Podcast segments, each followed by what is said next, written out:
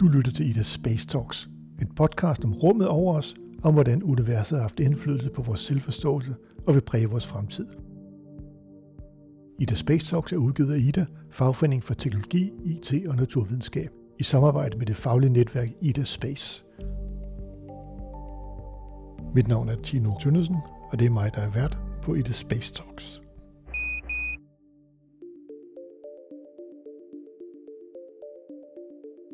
Hvad gør man med gamle satellitter og andet rumteknologi, når det er brugt op eller gået i stykker?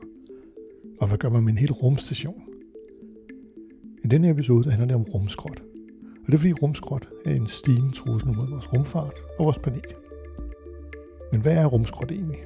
Og hvordan påvirker det vores rummissioner og vores sikkerhed? Hvor mange stykker rumskrot svæver der egentlig rundt om jorden? Og har vi også rumskrot nede på jorden, og hvad gør vi af det der? Til at fortælle os om alt dette, så har jeg inviteret Michael Linden Vørnle fra DTU Space i studiet. Velkommen, Michael. Tak for det. Man kan vel godt sige, at rumskrot er et af dine favoritområder. Ja, det kan du godt kalde det. Altså, jeg bruger meget af min tid øh, for tiden med det, vi kalder for rumsikkerhed. Øh, rumsikkerhed, det handler grundlæggende set om alle de trusler, der kommer mod os fra rummet, og det gælder både de naturlige og de menneskeskabte. På den naturlige side, der taler vi for eksempel om soludbrud, som kan skabe smukt nordlys, som vi har set en del af her på de, i de senere måneder, øh, men som også kan skabe forstyrrelser i elforsyning og radiokommunikation og den slags ting. Øh, og så er der asteroider og kometer, som kan ramme vores planet. Jorden bliver hele tiden ramt af materiale fra, fra rummet. Øh, det meste er så småt, det nærmest ikke engang kan lave et stjerneskud, men indimellem kommer der større klumper, og det skal vi selvfølgelig kunne beskytte os imod. Øh, og så er der partikelstråling, som, som jo primært er et problem for, for øh, astronauter i rummet og for øh, satellitter, men som også kan være et problem for flybesætninger, der flyver meget hen over for eksempel polerne. Og den sidste ting, og det er jo så det, vi skal tale om i dag, det er jo så rumskrottet, altså det øh, forureningsproblem, som vi mennesker selv skaber kvæg vores aktivitet i rummet. Lad os tage fat i det med det samme igen. Hvad er rumskrot egentlig? Jamen rumskrot, det er grundlæggende set affald i rummet, som er et resultat af, at vi mennesker, vi har i mange år, siden 1957, har sendt ting øh, ud i rummet, som altså er blevet derude i kredsløb. Vi har også sendt ting ud, som så er faldet ned igen. Men, øh, og det kan være alt fra hele satellitter, som ikke længere fungerer, som simpelthen bare er døde og ligger derude og svæver rundt, det kan være rakettrin, altså stumper i forbindelse med raketopsendelser, stumper af raketter, øh, og så er det fragmenter af satellitter og raketter, øh, der kan være gået i stykker på forskellige måder.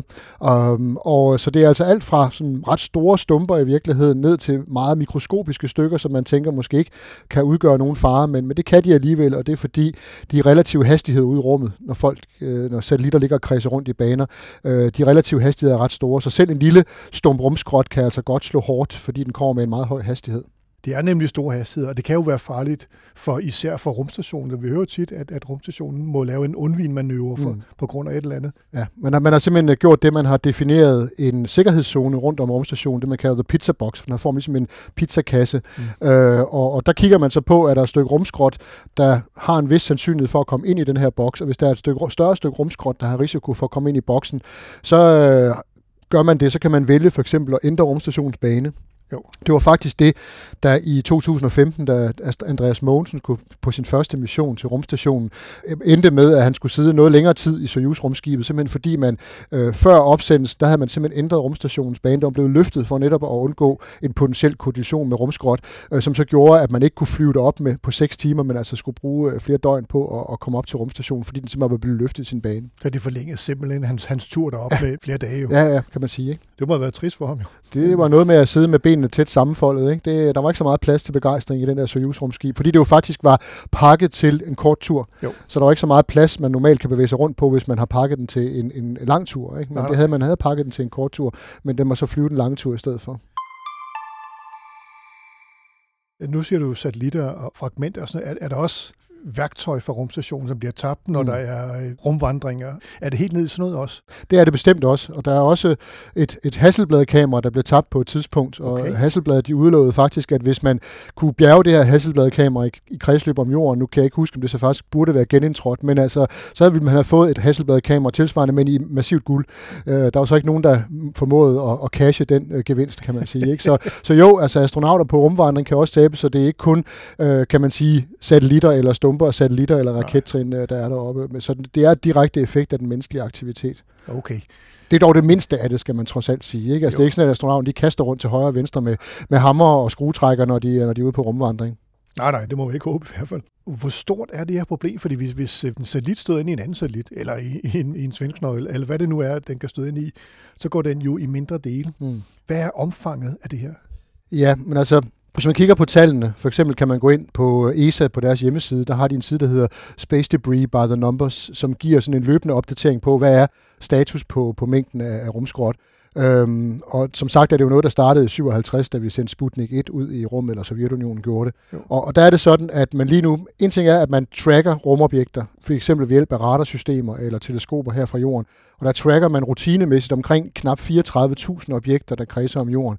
Men man har altså en vurdering, der siger, og det er baseret på statistik, fordi man ikke kan se objekterne, men man siger, man anslår, at der er ca. 36.500 objekter på nuværende tidspunkt, som er større end 10 cm. 36.500 objekter, som er større end 10 cm. Og der taler vi så netop om hele satellitter, eller rakettrin, eller dele af raketter og den slags, øh, når, vi, når de er så store. Øh, men det kan også være fragmenter fra eksplosioner, fra sammenstød og sådan noget. Øh, hvis vi går ned og siger mellem 10 cm og 1 cm, så anslår man der omkring 1 million af dem. Og hvis vi går fra 1 cm til 1 mm, så anslår man, der er 130 millioner af dem. Hold da. Og så selv et objekt på 1 mm kan potentielt set slå hul ja. i for eksempel et rumskib. Der var jo for nylig episoder med både Soyuz og Progress rumskib, der var koblet til rumstationen, hvor der opstod lækager på grund af, at de var blevet ramt af et eller andet. Ja. Man sagde så godt nok fra både NASA og Roscosmos' side, at øh, man mente, det var øh, naturligt, altså mikrometeoritter, som man kalder små stykker stenmateriale fra, ja. fra solsystemet. Men, men altså, jeg mener stadigvæk ikke, det er 100% godt gjort. Det ikke lige så godt kunne have været et stykke rumskrot. Og igen, som sagt, den her høje relative kollisionshastighed, den, den gennemsnitlige kollisionshastighed i rummet, det er 9 km per sekund. Hold op. Ja. Så det er altså meget, meget hurtigt, ikke? og det er virkelig noget, der kan, der kan, der kan slå hul, selvom der kun kommer et meget lille øh, fragment. Og stadigvæk, hvis det rammer en astronaut. Ja, så må man sige, rumdragterne er jo godt, der fligger jo flere lag, blandt andet et, et meget, meget beskyttende lag af Kevlar-materiale, som gør, at man ikke bare lige slår hul på en rumdragt, men altså der kommer der et eller andet flyvende med 9 km i, øh, i sekundet, så, så siger det altså bange. Ikke? Der, der er rimelig meget kinetisk energi i sådan et objekt. Det er jo et, et gigantisk omfang. Det er et gigantisk omfang, og det er jo voksne. Ja. Og det er det ikke mindst, fordi vores aktivitet i rummet, den, den, den stiger. Altså, ja. Det er ikke ret mange år siden, at der havde vi omkring 2.000 operative satellitter. Lige nu, der nærmer vi os 8.000, og det skyldes jo ikke mindst af firmaer som SpaceX ja, ja. Øh, og OneWeb, og de her, der opsender de her såkaldte megakonstellationer, altså hvor vi taler ikke bare om hundredvis, men tusindvis af, af satellitter. Øh, for det ene ting er selve satellitterne, hvor så nogle af dem, de holder op med at fungere, og dermed per definition bliver til rumskrot. Men, men jo altså også, at øh, der bliver genereret rumskrot i forbindelse med de mange opsendelser, der skal til for at få satellitterne op. Selvom man jo for eksempel med SpaceX's Starlink øh, kommunikationssatellitter, der opsender man jo mange satellitter ad gangen, så på den måde sparer man lidt. Men der bliver altid skabt eller genereret noget rumskrot, øh, og, og så er det jo også sådan, at når trafiktætheden den vokser, så øger vi jo potentielt set også risikoen for, at noget går galt. Ja. Altså kollisioner. Øh, og vi har jo også set nogle uheldige episoder, øh, hvor forskellige lande de har skulle demonstrere deres evne til at nedskyde satellitter i rummet. Øh, det, man kalder antisatellittests. Ja. Øh, og den mest berygtede, øh, det er i januar 2007, hvor kineserne de nedskyder en af deres egne udtjente værsatellitter, simpelthen bare for at vise, at de kan. Og prøve, ja. Og det lykkedes desværre, kan man sige, fordi det skabte altså en stor sky af fragmenter. Det er den største enkelstående forøgelse af mængden af fragmenter af rumskrot, der er lavet overhovedet i hele rumfartens historie. Det var den her enestående begivenhed. Ja. Altså ikke enestående på den gode måde, men nej, nej. enkelstående. Øh, og øh, den blev så også øh, fuldt til dørs. Andre lande har gennemført antisatellittest. Det har USA, det har Indien. Rusland gjorde det i november 2021. Igen med en markant forøgelse af fragmenter, hvor både de indiske og de amerikanske øh, nedskydninger, de har været lavet sådan, at stumperne var i så lave baner, at de ret hurtigt genindtrådte øh, i jordens atmosfære, og, og dermed og ikke, ikke længere, ja lige præcis, og brænder op, dermed ikke længere udgjorde en, en risiko, eller udgør en risiko. Nu har USA så unilateralt besluttet sig for at sige, nu vil vi ikke længere gennemføre den slags test, fordi det simpelthen er uansvarligt. Og andre lande har så også fuldt trop, men altså, det nytter ikke noget, hvis lande som Kina og Rusland, de så siger, at det, det betyder ikke noget. Nej, øh, det man jo så skal huske på, det er jo, at de ikke kun ødelægger det for andre, de ødelægger det også for sig selv. Selvfølgelig gør det det. Det går jo ud over alles frie og sikre adgang til rummet, når man på den måde aktivt og bevidst øger mængden af rumskrot. Ikke? Jo, jo. En ting er med, med kollisioner, der har man jo et øh, indtil videre det mest øh, berømte eksempel, øh, som skete i øh, februar 2009, hvor en udtjent russisk øh, kosmossatellit, den var, den var faktisk holdt op med at fungere, så den kunne man ikke længere kontrollere. Den kom tæt på en amerikansk satellit fra Iridium-konstellationen, altså en kommunikationssatellit. Og det man laver, når man holder øje med de her rumobjekter, det er det, man, hedder, man kalder det for konjunktionsanalyse, og det betyder virkelig, at man beregner og siger, okay, her vil der være en øh, risiko for, at de her to objekter de kommer meget tæt på hinanden, sådan at man måske ikke kan udelukke en kollision. Men du kan aldrig lave beregningen så præcist, at du kan sige, at de støder sammen. Du vil kun kunne sige, at der er en betydelig risiko for, at det sker. Og så kan man jo gøre to ting. Man kan bare lukke øjnene, krydse fingre og håbe på, at det går. Eller også kan man så aktivt ændre banen, som, som vi talte om før, i forhold til at flytte rumstationen for at undgå en potentiel kollision. Og i tilfælde Iridium Cosmos, der tænker man bare, ah, der sker ikke noget. Puff, det gjorde der så. Og det skabte altså også en markant forøgelse af fragmenter ved det her sammenstød her. Ikke? Jo, jo. Og det der, det er bekymringen, det er jo netop, at det her det er noget, vi kommer til at se mere af. Jo. Fordi vi kan altså ikke tåle ret mange af den her slags begivenheder, for at vi kan udløse det, som man kalder for Kessler-syndromet. At det rammer flere og flere, og det skaber flere og flere fragmenter. Lige præcis. Altså det bliver sådan en kædereaktion, eller en, sådan en, en kaskade. Det er jo meget fint vist i øh, filmen Gravity, øh, ja. hvor man ser, hvordan det er netop også en, en russisk antisatellittest, der starter jo, jo. kædereaktion, hvor man så ser, at ting bliver ramt, og så kommer der flere fragmenter, der rammer andre ting, og, og så er mm, sige, øh, ja, forestillingen simpelthen, at man ender med, at, at rummet nærmest bliver utilgængeligt. Jo. Og det var NASA-forskeren Don Kessler, der lancerede det her tilbage i 1970'erne, og, og der var ingen, der rigtig har tænkt, at der kommer vi aldrig til. Der er simpelthen for god plads i rummet. Det kommer ikke til at ske. Og hvis du har spurgt mig og mange andre for, lad os sige, fem år siden, så har vi også sådan, ah, Kessler-syndromet, det, det kommer ikke til at ske. Ja. Der er nogen, der mener, at vi er meget tæt på nu, at der ikke skal ret mange øh, begivenheder til, før at vi ligesom får det kammer over, at øh, det hele, der løber løbsk. Ikke? Så jo. vi mister vores frie, sikre adgang til rummet. Det kan vores moderne samfund simpelthen ikke holde til. Inde i mit hoved nu, der har jeg sådan et billede af sådan en rumskrot. Sky, eller sky, ja, præcis. Sky, ja. Det er faktisk vist i, i den animationsfilm Wall-E, der ser man faktisk, hvordan jorden er, er fuldstændig pakket ind i sådan en ja. sky, hvor han flyver afsted øh, ud øh, i rummet, ja. flyver igennem det her, hvor der sådan bliver skubbet satellitter til højre og venstre, som jo. egentlig ligger og spærrer. Ikke? Altså. Hvor dyb er den sky? Er, er det fra 300 km op efter? Ved, ved vi noget om det? Det ved vi noget om, ja, fordi ja. vi netop øh, sporer de her objekter. Øh, og tætheden af rumskrot er størst i lave jordbaner i en højde på omkring 700-800 km over jordens overflade. Øh, og det er blandt andet også der, hvor mange af fragmenterne fra, fra, den, øh, fra den kinesiske antisatellittest i 2007, de stadigvæk ligger og, og skaber store problemer for satellitoperatører. Øh, så vil du også se, hvis du ligesom visualiserer det, så vil du se, at øh, jorden faktisk også har en ring. Ja. Øh, ikke lige så flot som Saturns, men, men altså en, en ring, som er skabt af satellitter i geostationær bane, som når de når afslutningen af deres liv, altså det giver ikke rigtig mening at begynde at få dem til at flyve ind og, og falde ind og brænde op i jordens atmosfære. Nej. Men øh, at de ligger i den her ring derude, hvor man så skubber dem op, når de når slutningen af deres levetid, øh, så skubber man dem op i en bane, der er lidt højere end en geostationær bane, så man får frigivet den plads i den geostationære bane, som, som i sagens natur er meget attraktiv, fordi den er unik, den her ja. plads. Ikke? Jo, jo. Og den er der mange, der gerne vil have fingre i, så det er mange penge værd.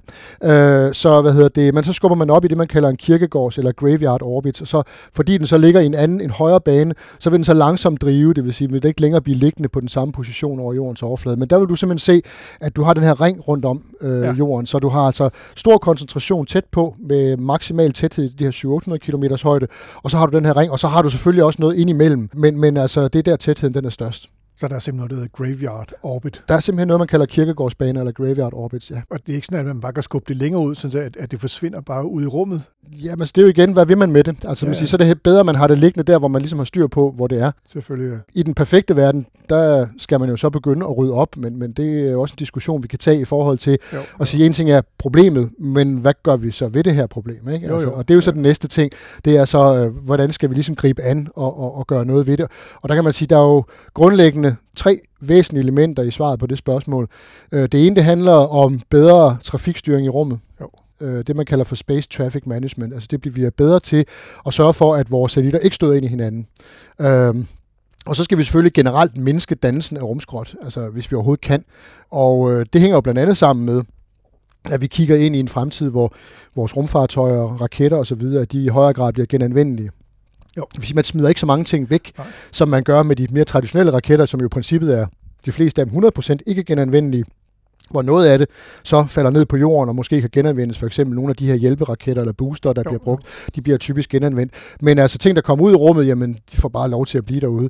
Hvor hvis raketten er, som for eksempel øh, Elon Musks øh, Starship og Falcon Super Heavy Booster, når den på et eller andet tidspunkt bliver operativ, den er jo 100% genanvendelig. Ja. Så bare det, at man har et system, som ikke smider noget væk, det vil også i sig selv reducere mængden af dansende rumskrot. Du kan så ikke forhindre typisk, at hvis du smider satellitter ud eller et eller andet, så vil der altid være nogle små stumper, der falder af, nogle ja, ja. Øh, forskellige sikringsting, der falder af og sådan noget. Men det kan man selvfølgelig arbejde på at, at minimere. Og så den sidste, øh, det sidste element i det, det er selvfølgelig så at sige, hvad kan vi så gøre ved det rumskrot, der allerede er? Altså mm. kan vi begynde at, at fjerne det? Kan vi begynde at indfange det? Kan vi få det væk på en eller anden måde? Kan vi måske ovenikøbet udnytte det på en eller anden måde? Jo, jo. Så vi i stedet for, at vi bare fjerner rumskrottet, men vi måske indsamler det og laver affaldssortering, og så laver genbrug i rummet, øh, så vi et både slipper af med rumskrottet, men også to øh, forhindrer behovet for, eller reducerer behovet for nye opsendelser, som så også mindsker mængden af rumskrot. Ikke? Men der kigger vi selvfølgelig ind i en, i en, ja. i en fremtid, øh, en grøn fremtid, en, en mere bæredygtig tilgang til at, at bedrive sine aktiviteter i rummet. Men det er nok det, vi er nødt til, for at det kan fungere i praksis.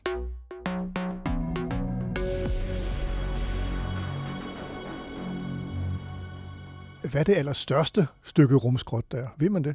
Det er sådan set et godt spørgsmål, men der er jo hele rakettrin. Altså, der er jo for eksempel, øh, hvad hedder det, øh, tredje trin fra, fra Apollo-missionerne. For nogle år siden, der opdagede man øh, noget, som man tænkte, ej, jorden har simpelthen en ekstra måne. Man opdagede et objekt, som, som jo til tider var viste sig ved beregninger i kredsløb om, om jorden midlertidigt, og så var det faktisk virkelig også i kredsløb om solen. Og, og det viste sig faktisk, da man så øh, analyserede det ved at se på, hvordan det reflekterede lys, så kunne man se, det reflekterede lys på samme måde som den hvide maling på Saturn 5-raketterne. Ja. Og det viste sig så ved beregninger, at man kunne nå frem til, at det formentlig var, var tredje trin fra, øh, fra Apollo 17, altså den sidste bemandede mission til månen, ja. at det var dens tredje rakettrin. Og det er jo sådan et forholdsvis stort øh, ja, rakettrin. Ja. Øh, ellers har der jo været sådan, man sige, en, en lidt mere kedelig ende af den historie øh, med kineserne og deres opsendelser med deres raket af typen Long March 5B, øh, mm. øh, som jo er et, meget, et stort, meget stort rakettrin. De har brugt den til at opsende øh, modulerne til deres rumstation Tiangong, øh, hvor de så lader det her rakettrin falde til jorden, øh, hvor der er jo godt, der har været diskussioner, er det virkelig ukontrolleret, eller er det kontrolleret, men altså, oh, jo. det har ligesom fremgået, det nok de har nok ikke helt havde styr på, hvor det faldt. Første gang, man testopsendte sådan et, øh, et sub, øh, hvad hedder det, Long March 5B, der var der faktisk øh, stumper fra øh, rakettens genindtræden, der, der havnede i øh, og ramte nogle landsbyer i Elfenbenskysten i Afrika. Øh, heldigvis var der ikke nogen mennesker, der kom til skade. Der har endnu ikke noget dokumenteret tilfælde af, at et menneske er blevet slået ihjel af rumskrot. Der er et kvinde i USA, så vidt jeg mener, mener at huske, som blev ramt og fik altså en, en lesion, ikke? Men, men altså, der er ikke mennesker dokumenteret, der er slået ihjel af rumskrot, der har ramt jorden. Men det kan være, det kommer. Endnu. Desværre. Ja, ja, altså, ja, ja. Det skal vi jo helst også undgå. Ikke? Altså. Jo, i høj grad. Ja. Men problemet er størst ude i rummet, skal det siges. Det er ikke sådan, at vi skal gå rundt hernede på jorden og frygte, nej, nej. at vi får noget i hovedet. For det er kun de allerstørste strukturer, der vender tilbage, som ikke brænder helt op. Øh, og netop det her rakettrin, som kineserne har brugt, som er altså på størrelse med rundetårn, øh, og, og som øh, vejer 23 ton. Det er jo så ikke 23 ton, der går hele vejen ned, men det vil typisk være dele af motorblokkene, som jo netop er bygget til at kunne holde til meget høje temperaturer, som ikke brænder som op, ikke brænder op på vejen ned. Ja. Øh, så, og, og så det er klart, man skal jo ikke sådan forestille sig, at lige pludselig regner ned med stumper ude fra rummet. Det er i hvert fald, nej, nej. med mindre måske vi kommer hen i Kessler-syndromet, ikke? Altså, der sker den her ukontrollerede, øh, hvad hedder det, kaskadeeffekt. Ikke? Så det handler egentlig mere om, at vi spærer os selv inde, ja. end, end at vi får øh, ting i hovedet, ja, fordi, altså, fordi det vil brænde op. Ja. Det, vil være, det vil ikke være det med at få ting i hovedet, der er vores primære bekymring. Vores Nej. primære bekymring, det er, at vi mister vores sikre og frie adgang til rummet, og fordi vores moderne ja. samfund ikke kan fungere, uden at vi har vores rumbaserede infrastruktur til kommunikation, til navigation, til synkronisering af øh, finansielle transaktioner. Det gør vi jo med atomurene, der sidder i navigationssatellitterne, ja, ja. Øh, til jordovervågning. Alle de her ting, som, som er afgørende for, at vores moderne samfund kan fungere. Det, det at miste adgangen til det, ja. som vi i hvert fald ville gøre, at vi skulle til at gentænke vores måde at, at drive, at drive samfundet på, ikke? på den hårde måde. Hvor stor skal en ting være, før den ikke når at brænde op? Jamen altså, det, det er jo, der, der er jo ikke sådan nogen helt klar, skarp grænse på det, for det afhænger af, hvad objektet er bygget af. Det er klart, hvis det er bygget i højst øh, vid udstrækning af varmeresistente materialer, for eksempel titanium og den slags ting, så vil det være mere modstandsdygtigt, end hvis det bare er bygget af aluminium, fordi så skal det nok ja, brænde ja, op. Ikke? Øhm, så derfor er det typisk, som sagt, hvis det er raketter, vi taler om, så vil det typisk være motorerne, øh, som vil kunne overleve turen ned gennem atmosfæren. Men sådan en motorblok kan jo altså også veje meget. Det kan jo godt svare til, at man får en bil i hovedet, og det har man jo ikke lyst til. Så, så hvad hedder det? Så, altså det, det, man kan ikke rigtig sætte sådan en helt entydig grænse på, for det der afhænger netop af, hvad er det for en type objekt, hvad det er lavet af, hvad det er lavet af og så videre. Ikke?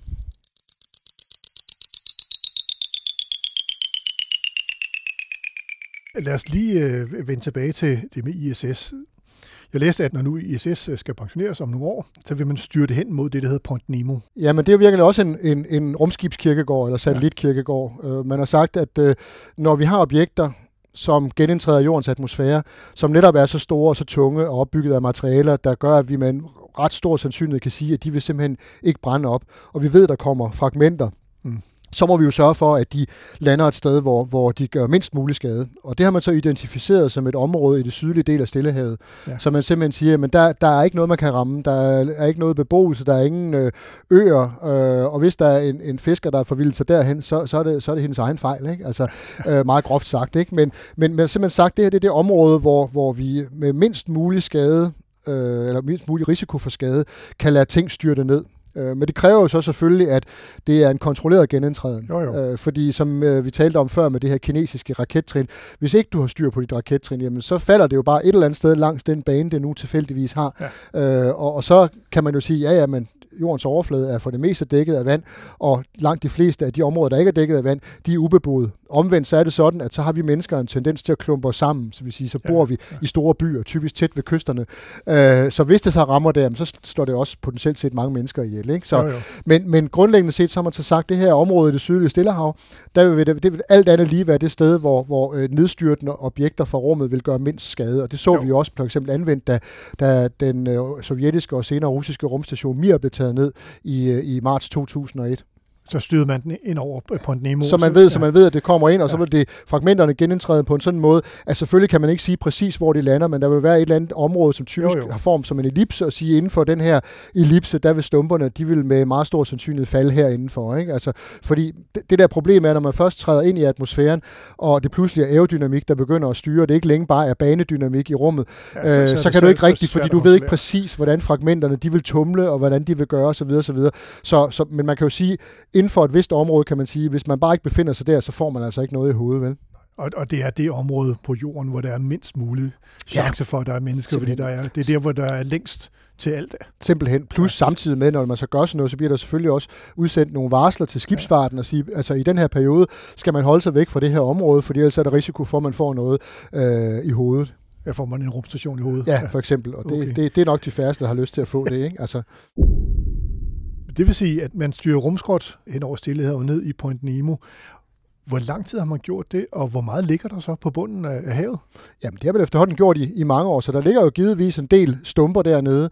Øh, og, og, altså, men det er, jo, det er jo dybt vand. Jeg kan ikke huske vanddybden, men der er langt ned til bunden der. Ikke? Ja. Øh, og der er jo så vidt jeg ved heller ikke nogen, der for eksempel har gjort forsøg på at bjerge stumper af rumstation Mir. Øh, for man skulle tænke, det kunne man sikkert godt øh, sælge og få nogle penge for, hvis man øh, kunne ja. sige, at det her det er fragmenter fra rumstation Mir. Ja.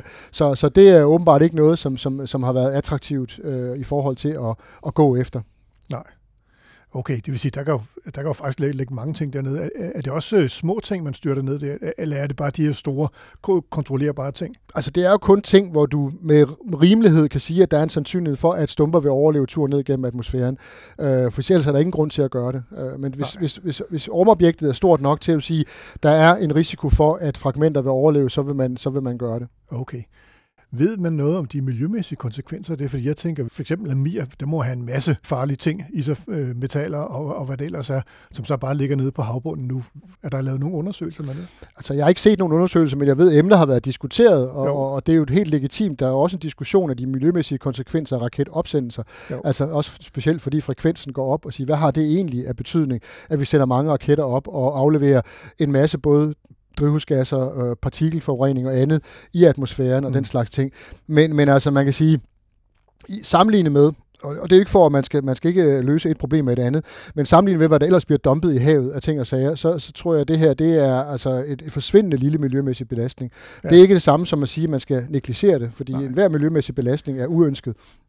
Men altså, det er, øh, undskyld udtrykket, en dråbe i havet, øh, men jeg har ikke set nogen kvantitative beregninger, eller kvantitative for den sags skyld, øh, af at sige, øh, hvilken miljømæssig effekt kan det have. Men altså, det er klart, hvis der er alle mulige forskellige materialer, som ligger nede på havbunden og bliver frigivet til omgivelserne, så kan det selvfølgelig have en effekt på, på, på det liv. Ja. Nu er mængden af liv ved så stor vanddybde beskeden, men igen, det er ikke nogen undskyldning for ikke at tage problemet alvorligt. Nej, nej, selvfølgelig. Selvfølgelig ikke. Men det er en, en pointe, at det er, øh, at det faktisk er en meget øh, lille del af alt det, der bliver dumpet her. Ja, heldigvis er det jo også noget, vi er bevidste om, at det skal vi lade være med generelt. Jo. Altså, det er jo en ting, der har udviklet sig med, at vi har fundet ud af, at vi skal lade være med at smide affald i naturen, vi skal lade være med bare at dumpe ting i havet, fordi tænk, der er plads nok. Ja. Og nu har vi lidt den samme diskussion i forhold til rummet. Ikke? Altså, så jo, jo. hele den her bæredygtighedstankegang, den, den, den propagerer jo langsomt igennem vores forhold til den måde, vi, øh, vi behandler naturen på. Og det er ligegyldigt, om det er tale om landjorden, eller havet, eller, eller rummet. Men når nu, at man nu vil pensionere ISS, er der ikke noget der, man kan genbruge, altså sådan så man ikke skal styre så meget hen til på en Nemo? Eller hvordan, hvordan er det med det? Jo, men det er jo så den her tanke om, at øh, i stedet for, at vi bare smider ting væk, eller prøve at komme af med dem ved at ja. få dem til at brænde op i jordens atmosfære i det omfang, det kan lade sig gøre. Altså problemet er, at hvis de er ukontrollerede, så kan vi ikke gøre noget ved det, så, så kommer ja, de uanset hvad vi gør.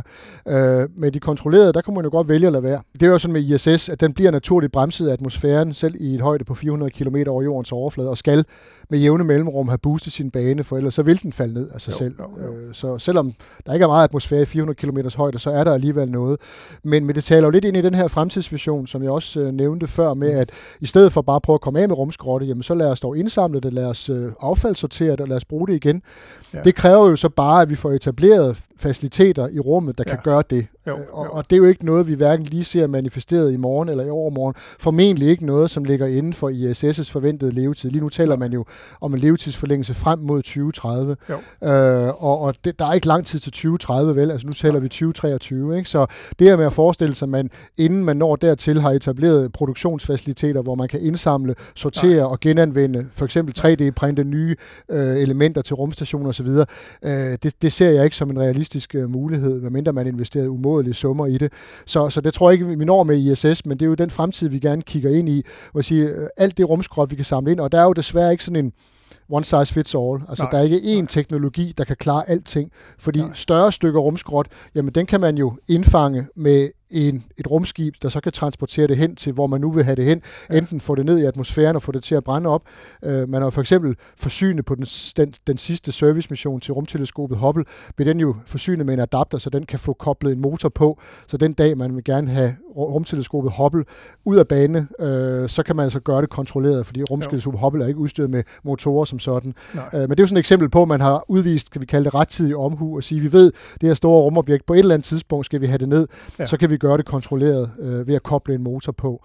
Øh, men, men altså så større objekter, de kan jo håndteres, fordi de netop er større, og jo mindre objekterne bliver, jo sværere bliver det simpelthen, fordi du kan ikke indfange dem. Vel? Altså, der har jo været forskellige teknikker på tale, altså kæmpe store net, som bliver brugt til det. Øh, der er også tanker om at bruge lasersystemer, som simpelthen rammer de her forvejen små stykker, så de bliver så små, at de ikke længere kan udgøre nogen fare, men simpelthen får dem til at fordampe. Der vil okay. jo stadigvæk være, materiale forsvinder jo ikke øh, ud af universet, men det vil være så småt, at det ikke længere øh, har nogen som helst effekt, selvom det har en høj relativ hastighed i forhold til det. Så, så man kan ikke sådan opfinde en maskine, der kan nej, løse problemet. Nej. Altså, der er ikke den der ultimative øh, professor Balthasar eller georgioløs løsning til det. Det bliver en kombination af mange forskellige teknologier, øh, hvor man jo så også kigger ind i, at de enkelte øh, rumfartøjer selv i højere grad skal blive bedre til at øh, håndtere udfordringer. Altså SpaceX og Starlink for eksempel, de øh, er udstyret med en høj grad af autonomi, således at de selv er i stand til også at tage stilling til at lave for eksempel manøvrer, der gør, at det mindsker risikoen for, for, for kollisioner.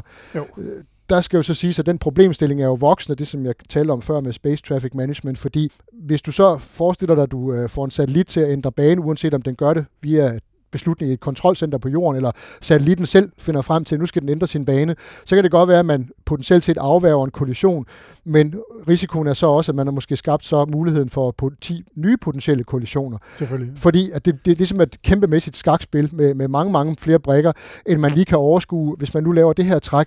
Hvad er så konsekvensen af de 10 næste træk? Ikke? Altså, øh, og det er det der problemet, og det er også derfor, man i hvert fald en del år, blandt andet ESA har været stærk fortaler for, at man er nødt til og, og få nogle intelligente systemer, som er baseret på kunstig intelligens, som kan hjælpe os med at lave det her. Fordi det nytter ikke noget, at der skal sidde folk i kontrolcenter nede på jorden, og sådan måden det foregår på i dag, øh, og man tror lidt, det er løgn, ikke? men det er jo virkelig sådan, hvis der kommer sådan en advarsel om en potentiel kollision, altså en konjunktionsanalyse, der siger, at der er en risiko for, at din satellit støder sammen med den der satellit, så ringer man til den anden operatør, og hvis øh, han så ikke okay. lige gider tage telefonen, så kan man måske skrive en e-mail, og sige, hvad øh, skal vi gøre noget, og sådan noget. Det, det, det er den måde, det foregår på i dag. Okay. Og det kan man sige, det kan jo nok godt fungere, og det har det jo gjort, så længe at tætheden af rumobjekter ikke var så stor. Men hvis vi kommer på, hvor vi er tæt på det her kritiske punkt i forhold til Kessler-syndromet, så er det altså ikke godt nok, man ringer til nogen, som måske er så lige gået hjem for i dag, og først ja, får telefonbeskeden i morgen, efter at kollisionen er sket. Ikke? Nej, altså. nej, nej.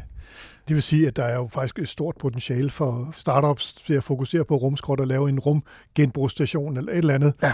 Der er masser af ting, og det er også, hvad hedder det, vi har jo i Danmark etableret et, et netværk, vi kalder det Dansk Netværk for øh, Rumsikkerhed, mm-hmm. hvor vi netop inviterer virksomheder med øh, til, at, og det kan være virksomheder, som måske arbejder med nogle teknologier eller, eller services, som, som man måske ikke lige tænker tapper ind i det her, øh, men måske godt kan bringes i spil. Ja. Så det er i hvert fald noget, vi kommer til at se meget mere af i de kommende år, hvor vi vil prøve at inddrage virksomheder øh, og vidensinstitutioner i det her arbejde med at sige, okay, øh, hvordan kan vi løse det her problem, fordi det er vores allesammens ikke? Jo, det, det er et problem, som rammer os alle sammen, uanset hvem vi er. Øh, om vi er bare brugere af rummet, eller vi er operatører, eller vi er nationer, øh, rumagentur osv. Jeg var til en stor konference i, øh, i Abu Dhabi i starten af december sidste år, som, øh, som øh, handlede meget om den frie og sikre adgang til rummet. Og det var stort set det eneste emne, der blev diskuteret, det var, hvordan håndterer vi det her problem med, med rumskrot og, og, og, og trafikstyring i rummet. Ikke? Og jeg tænker, at, at rumlovgivning er jo om noget udfordret i den her tid, fordi der kommer private aktører. Hvordan er det med, med alle de her traktater, der er og rumskrot? Er der nogen aftale? Er der en lovgivning? Og hvem er det, der skal håndtere det, når kineserne for eksempel laver en rumsky? Jamen altså, der, der, der er flere elementer i det. Altså grundlæggende set så, hvad hedder det, øh, som grundlaget for regulering af, hvad der foregår i rummet, det er FN-traktaterne ja. og, og de aftaler, der ligger. Og, og kernetraktaten, det er traktaten om det ydre rum fra 1967. Og i den står jo meget bredt, meget groft sagt, man skal lade være med at svine, og hvis man gør, skal man rydde op efter sig. Sådan okay. meget blødt sagt. Ikke? Jo, jo, jo. Fidusen er jo så, at FN er en øh, mellemstatslig organisation, det vil sige, at aftaler og traktater, som man indgår som medlem af FN, som man underskriver, som man ratificerer og dermed har tiltrådt, øh, så er det jo op til den enkelte nation at udfolde det som national lovgivning. Det er jo ikke så mange år siden, vi i Danmark fik en rumlov, vores første rumlov, øh, netop baseret på Danmarks, øh, hvad hedder det, øh, det, at vi har tiltrådt traktaten om det ydre rum og nogle af de andre øh, konventioner, der er. Øh, og, og der er det jo så op til den enkelte nation at beslutte, hvordan det her skal udfoldes. Det her med, at man ikke må svine, man skal rydde op efter sig. Ja, ikke? Ja. Så, så det er jo op til nationale øh, lovgivende forsamlinger at bestemme, hvad skal der stå i loven, og hvordan skal det så også håndhæves? Altså det, der jo sker, for eksempel i USA, når nu Elon Musk han kommer og afleverer en ansøgning til de federale luftfartsmyndigheder, det er FAA, altså Federal Aviation Authority i USA, der skal, komme, der skal godkende øh, opsendelser. Mm. Øh, og så skal de jo så se en eller anden form for, for øh, godtgørelse fra SpaceX' side og sige, hvad har I tænkt jer i forhold til at håndtere rumskrot? Øh, og der har SpaceX så fremlagt, øh, vil sige, det har vi jo tænkt os at gøre sådan og sådan og sådan, og så vurderer FAA så det ud fra den gældende amerikanske lovgivning og siger, det er fint, så kører I bare med det. Øh, og det kan godt være, at det så øh, måske andre nationer siger, ah, det der, det er simpelthen for slapt, det, det kan I ikke øh, gøre, men du kan ikke rigtig gøre noget ved det, vel? Nej, nej. Altså, fordi så, så skal du så gå til FN-systemet og sige, det, det der, det kører ikke, og FN-systemet vil ikke rigtig kunne gøre noget ved det. Nej, fordi det er nationalt, at man skal... Ja, og, men hvis du, hvis du mener, at nogle lande gør noget, som er i strid med traktater eller et eller andet, jo. så kan du gå til FN-systemet, og så i aller yderste konsekvens, så kan det havne i FN's Sikkerhedsråd.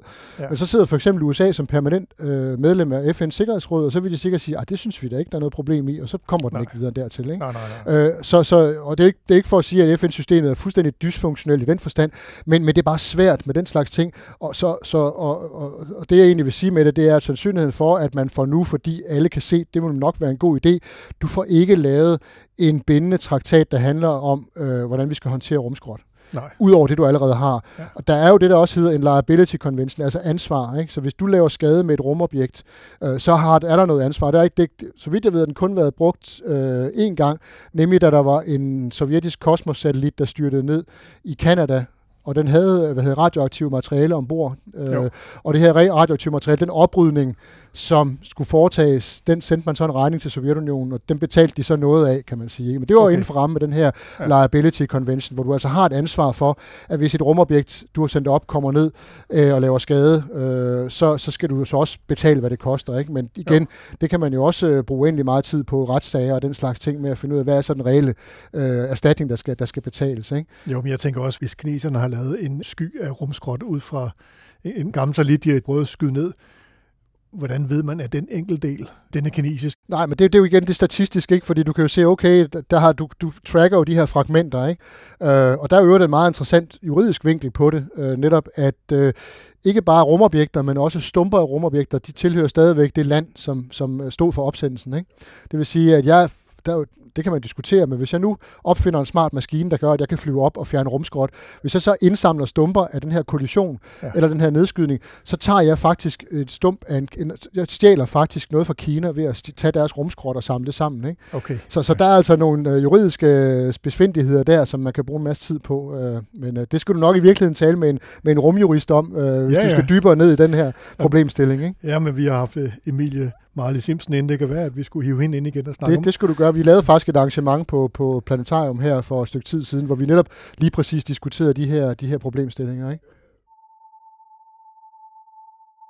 Jamen Michael, det har været fantastisk at få sådan en uh, tour de force i, uh, i rumskrot, og det er jo tydeligt at høre, at, at problemet ikke bliver mindre. Nej, tværtimod desværre. Ikke? Jo. Og øh, man kan sige, det er jo en opfordring til rumstartups at se, hvordan kan man gøre det. Kan man sætte en stor magnet op, eller, eller et stort net, eller hvad man nu finder på. Men i hvert fald tusind tak, fordi du kom forbi og øh, fortalte os om øh, rumskrot, og jeg håber, jeg må invitere dig igen en anden dag. Det skal du være velkommen til. Måske med et lidt mere muntert emne, men, øh, ej, men det skal nok gå alt sammen. Ikke? Altså, Ja, det jo, skal jo. nok gå alt sammen. Det finder vi ud af. Yes. Tak skal du have. Så tak. Du har lyttet til Ida Space Talks. Du kan også følge os på Facebook i gruppen Ida Space. Og her kan du også deltage i debatten om alt inden for rumfart. Du kan også skrive til mig på trt hvis du har et emne, som du synes, at vi kan tage op. Og du kan abonnere på podcasten via din favorit podcast udbyder. Ida Space Talks er en af flere podcasts, der udgives af Ida, Fagforeningen for Teknologi, IT og Naturvidenskab. Og du finder alle Idas podcasts på ida.dk-podcast.